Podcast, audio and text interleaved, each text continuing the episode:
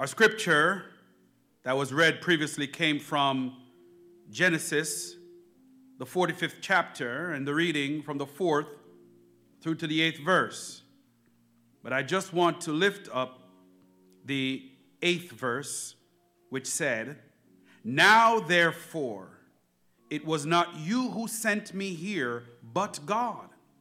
And he has made me a father to Pharaoh and Lord of all his household and ruler over all the land of Egypt.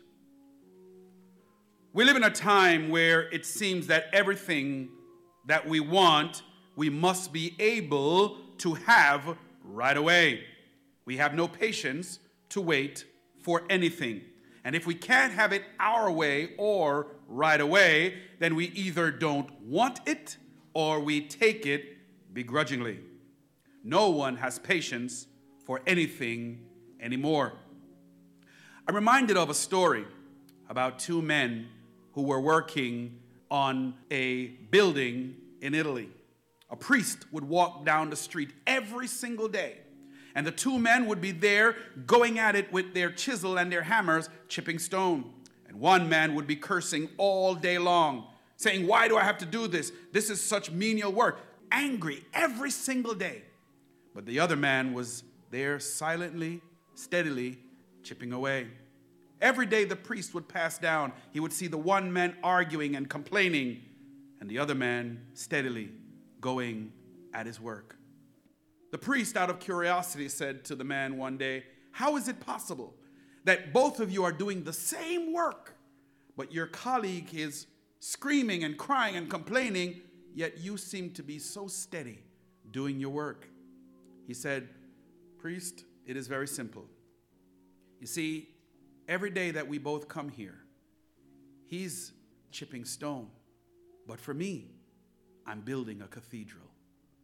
The point is about perspective, but it's also about being patient and diligent to allow and to trust the process to do what the process is designed to do in each of you. Every one of us could look at our lives in many different ways and say, Why am I going through all this mundane suffering? Why am I struggling day after day? But the truth of the matter is, there's a cathedral in you that is being built by the wisdom and majesty of God. So, with this as a backdrop, in the story that I've just read and in the context of celebrating black history, I want to speak about patience and endurance. But not just patience in saying to wait for something. I want to look at it from the context of suffering for the sake of righteousness and the reward that it brings. And so, to do this, I want to look at three very unique individuals.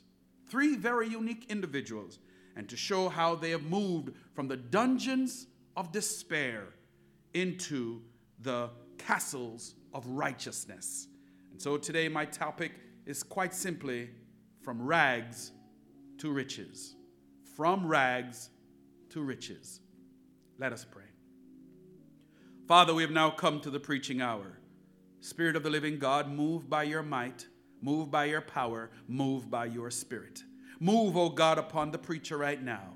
And Lord, as I ask you, Lord, to incarnate your spirit right now into my flesh, breathe on the preacher, breathe on the message, and let them both live. This I pray in Jesus' name. Amen. The first person I want to introduce is a man by the name of Rolihlahla. Mm-hmm. Rolihlahla, who was born on July 18th, 1918, in Mvezo, South Africa. He was a member of the Thembu royalty, and his father was chief of the city of Mvezo. He went on to become a political leader in the African National Congress and would eventually be convicted of treason and forced to spend life in prison for his stance against apartheid, which was a system where non white citizens were segregated from whites and did not have or even able to enjoy equal rights. His prison sentence brought international visibility to the anti apartheid movement and after much protest and international pressure, Rolihlahla would be released after 27 years in prison. He was finally released in 1990. Once released from prison, he continued his campaign to end apartheid, and his hard work and lifelong effort paid off when all races were allowed to vote in the 1994 election, to which he won, becoming the first black president of South Africa. Nelson Mandela, as he is more commonly known, was a civil rights leader who served a good portion of his life in prison 27 years, but eventually became a symbol for his people by becoming president. So, a former prisoner of 27 years who became president went from rags to riches. Interestingly enough, the name Rolihlahla actually means troublemaker. Good trouble, that is. The second person is a young man named Joseph, to whom we're introduced in Genesis, the 37th chapter, and the first through the second verses. Here the text says, Now Jacob lived in the land where his father had sojourned in the land of Canaan. These are the records of the generations of Jacob. Joseph, when 17 years of age, was pasturing the flock with his brothers while he was still a youth, along with the sons of Bilhah and the sons of Zilpah, his father's wives. And Joseph brought back a bad report about them to their father. So Joseph was a tattletale.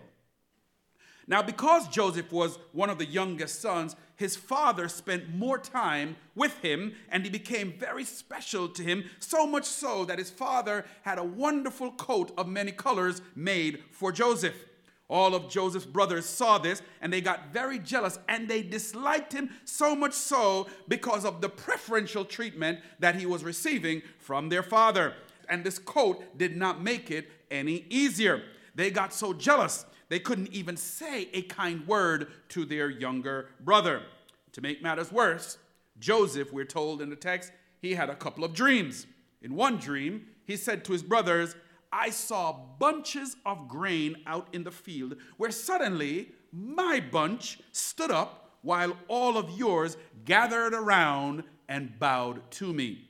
The brothers looked at each other in disgust, but Joseph, being Joseph, continued. And my second dream, I saw the sun and the moon and the 11 stars bowing down to me. In other words, the sun and the moon meaning their parents, and the 11th star meaning his brothers bowing down to him. The brothers, of course, would remark in more disgust Who do you think you are?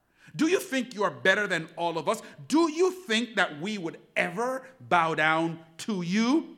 This made the brothers so angry.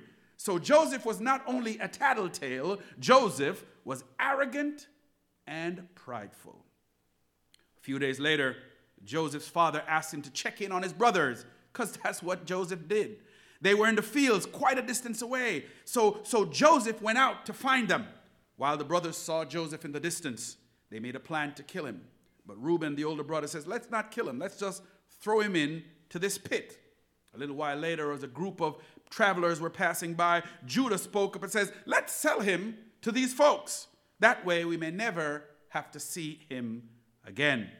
The brothers all agreed, tore off Joseph's wonderful, beautiful coat, dipped it in blood to give the impression that Joseph was killed by some wild animal. And when this was brought to Jacob, their father, the Bible tells us that he was so upset. He cried for many days, so much so that no one could comfort him. So Joseph became a slave. Now, Joseph started out as a slave, but the hand of the Lord was upon him, and he found favor even in captivity. He ended up working for Potiphar, and Potiphar made him his helper, put him in charge of everything that he owned. So Joseph now had authority. But in Genesis 39 and the 6th to the 9th verses, this is what we read.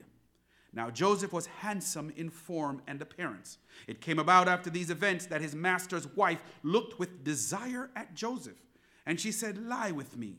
But he refused and said to his master's wife, Behold, with me here, my master does not concern himself with anything in the house. He has put me in charge of all of the things that's his. There is no one greater in his house than I, and he has withheld nothing from me except you, because you are his wife. How then could I do this great evil and sin against God? So Joseph was a tattletale. Joseph was arrogant and prideful. Joseph became a slave. Joseph was given authority, but Joseph had character. The problem came when Potiphar's wife lied about Joseph to her husband, and Potiphar now put Joseph in jail. But the hand of the Lord was still with Joseph. And even in jail, the warden ended up putting Joseph in charge of all the prisoners. So Joseph had authority again, even in captivity. After Joseph had been in jail for some time, Pharaoh's cupbearer and his baker were both sent to prison. Y'all can read the story, y'all know it. And one night, both of them had a dream. They told their dreams to Joseph, and he told the baker that you would be killed, but the cupbearer, you were going to end up again back into Pharaoh's house. But when you get to Pharaoh's house, I need you to do me a favor. I need you to tell Pharaoh about me. I need you to tell him that I interpreted your dream. Tell him what a good person I am. Maybe he would release me. The story goes on to say that the cupbearer completely forgot about Joseph. But two years later, Pharaoh had a dream. And there was no one who could interpret Pharaoh's dreams. But the cupbearer remembered this prisoner. And he told him about Joseph. And when Pharaoh summoned Joseph into his court, Pharaoh said, Can you interpret dreams? Joseph said, I can't, but only because God helps me that I'm able to do this. So Pharaoh told Joseph his dream. And Joseph explained that God was giving a warning that the land would experience seven years of plenty, followed by seven years of lack due to a famine. Pharaoh heeded the warnings, put Joseph in charge of all the land of Egypt. So Joseph, again, was given authority. I went through all of that, and it's familiar to many of you, but for those who don't know, Joseph, like Mandela, were in the confines of prison. One becoming eventually the president of his nation. And here we see Joseph becoming the prime minister of all of Egypt. Both men went from rags to riches. But there's another man who was imprisoned and forced to suffer things that he did not do. His accusers said he was a blasphemer, even though he was trying to set his people free from an injustice called sin. This thing called sin is also a form of apartheid that seeks to enslave and block people from enjoying the bounty of God's blessings. Yet they scourged and beat him. They mocked him and spat on him. They betrayed him and abused him. They embarrassed him and they belittled him. They hung him on a cross and they despised him. They pierced him and they crucified him, all because they did not understand him. So he, like Mandela, he, like Joseph, knew all too well the challenge of pain and suffering. But he endured the cross, and on the third day, he rose from the ashes of the prison of shame. And because he endured, God exalted him to the highest place and gave him the name that is above every name, that at that name of Jesus, every knee should bow in heaven and on earth and even under the earth, and every tongue will confess that Jesus Christ is Lord to the glory of God the Father. Jesus went from the shame of a rugged cross to being seated at the right hand of God the Father, and from thence he shall come and judge the quick and the dead. He went from a stable to the table, being despised of men and becoming king of kings. Being a man of sorrows, he became Lord of lords. In other words, Jesus went from rags to riches. Now, lest you be fooled, this sermon is not about celebrating someone's successful ascent to the place of honor by the world's standards. The truth of the matter is, it's quite the opposite. These three men achieved ideals not born out of selfish ambition. Mandela wanted an injustice to end. Joseph wanted to get out of slavery. Jesus wanted to set the captives free. Yet neither had their hearts set on being elevated to a place of prominence. They only sought to do what was purposed in their hearts to do. They were all about their father's business. So, what then is the point, preacher? Brothers and sisters, let me make it plain. Your exaltation must be a byproduct of the strength of your resolve as it pertains to the fulfillment of God's purpose in your life. As a Christian, you're actually on your way to a different glory that is not man made or of this world. There is a suffering and an affliction that once endured leads to a reality that you would not or could not even Imagine, for the scriptures tell us, eye has not seen, nor ear heard, nor have entered into the heart of any man the things that God has prepared for those who love him. Brothers and sisters, the suffering and the affliction that leads to glory is what I call your rags. And to say that we're going from rags to riches is about suffering for righteousness' sake. But our rags, they serve three main purposes. Number one, it builds perseverance. Tribulations bring about perseverance or patient endurance until hardships come into our lives, especially hardships for the sake of Christ, not the hardships that you bring on for yourself because of your own disobedience, but the kind of hardship that is suffering for Christ's sake. When you bring on that kind of hardship, it produces a righteousness that allows us to see the extent and the depth of our devotion to Christ.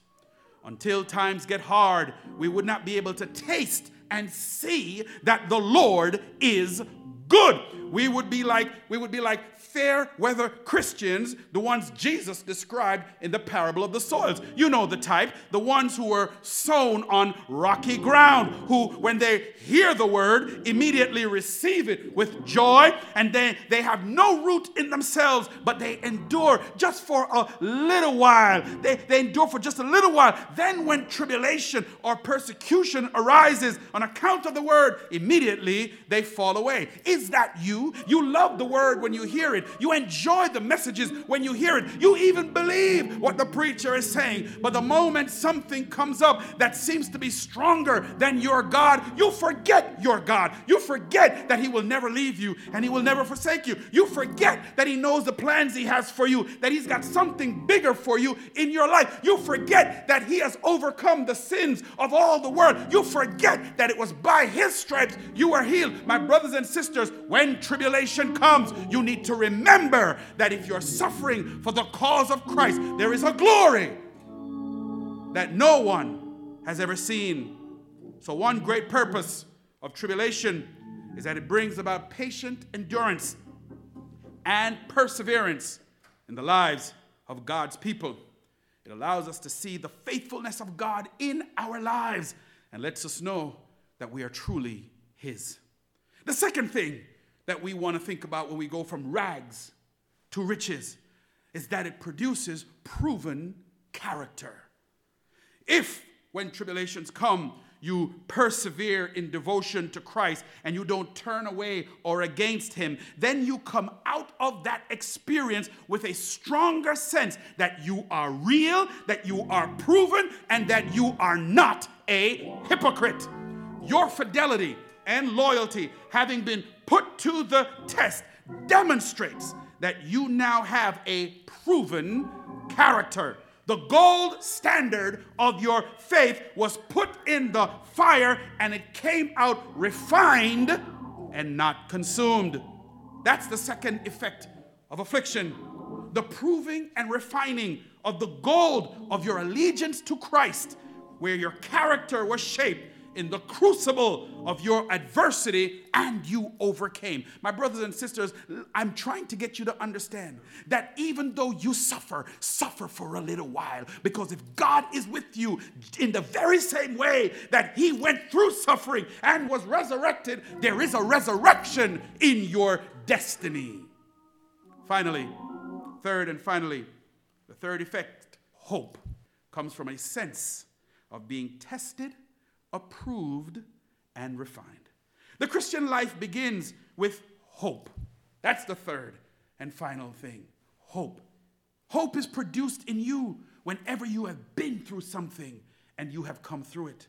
The Christian life begins with hope in the promises of God in the gospel, and it spirals up through affliction and more and more hope.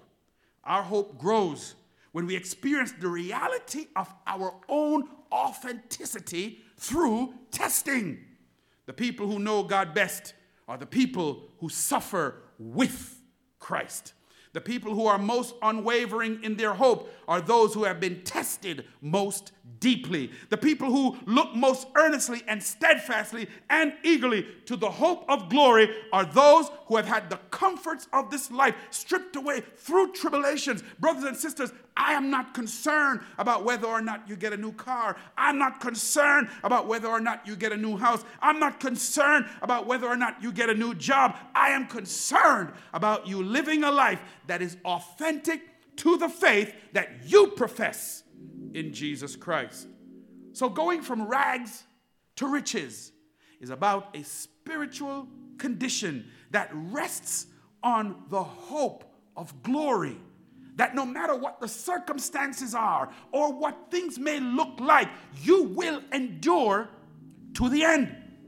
First Peter, the fifth chapter, and the sixth to the eleventh verse says this Humble yourselves, therefore, under the mighty hand of God, so that he may exalt you in due time. Cast all your anxiety on him because he cares for you.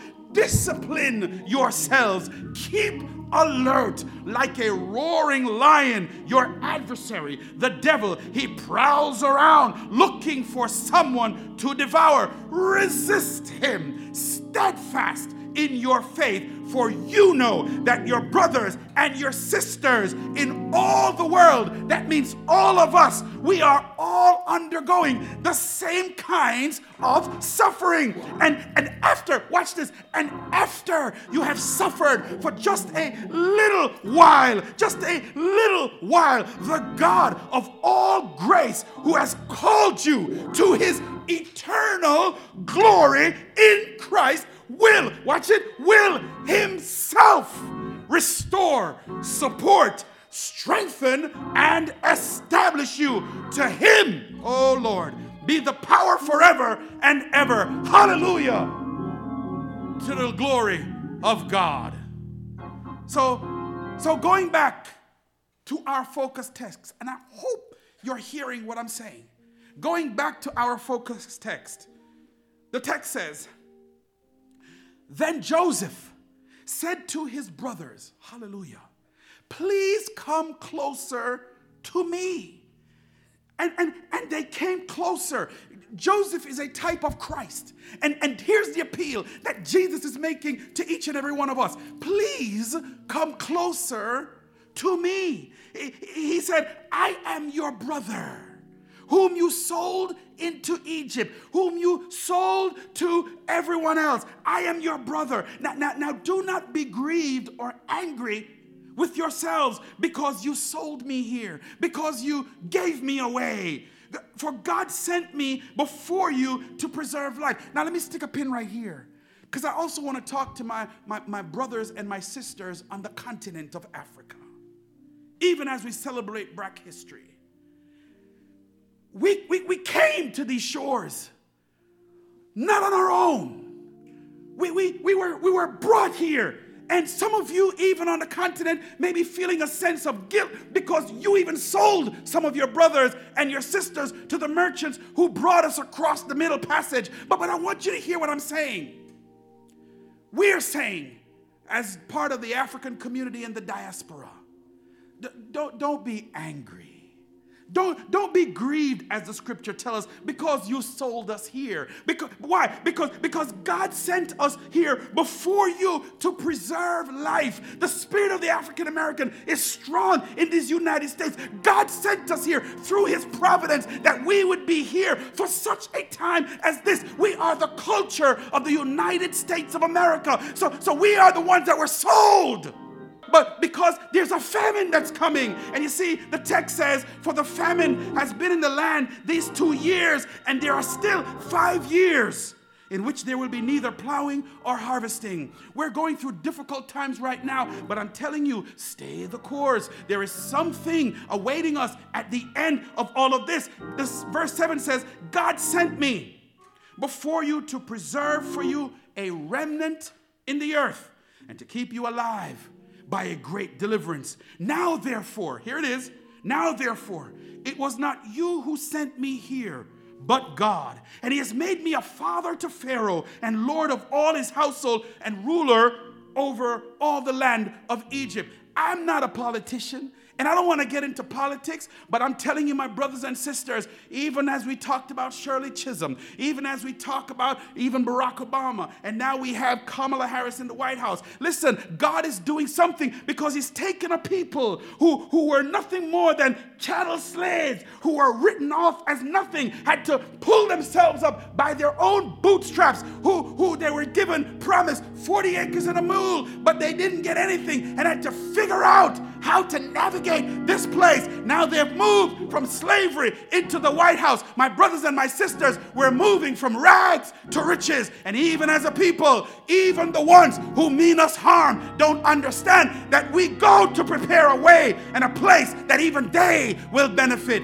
This is the message for you today, my brothers and sisters. Do not give up hope do not give up hope. If the Spirit of God is flowing through your veins, then, my brothers and my sisters, there is a purpose for which God has for you and for me, but He has sent us as the forerunners for what He's getting to, ready to do in this nation. I don't know what you're hearing. I'm just giving it as I receive it. But I'm telling you, the scriptures are clear. Jesus says, Come closer to me. That's the message for every single person of African descent who may be feeling like you're stuck in your rags right now. You come closer.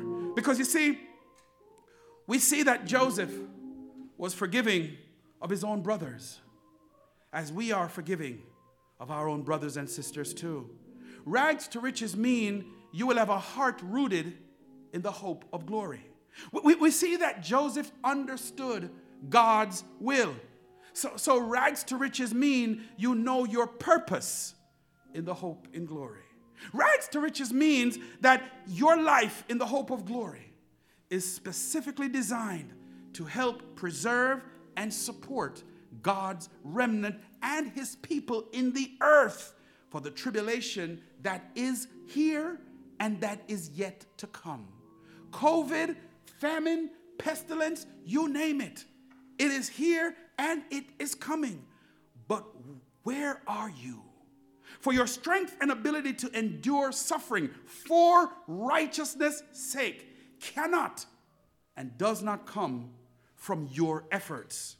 All that I've shared about Mandela, Joseph, Jesus was achievable because God was with them. So here's the question Is God with you? And, and, and are, are you sure? Do, do you even know? Because God is preserving a remnant that, listen, when the hailstorms and the winds and the plagues come, you need that shield of protection for yourself. Your family can't do this for you. This is all about you. So, where are you? Are you still in your rags? Or are you looking towards the hope of glory in the riches that God has for you. A famine is coming. COVID is a warning. A famine is coming. And while I cannot promise you seven good years of plenty before that famine, what I can promise you is the gift of the Holy Spirit, who will be your shield and hiding place, whether the famine is three, five, seven, or even 20 years. God is faithful to his children, and he is ready to sit with you even in the midst of your suffering. Where are you? Where are you? Because I need you to join me and all the saints in faith as we move from rags to riches. May the Lord richly, richly bless you, my beloved.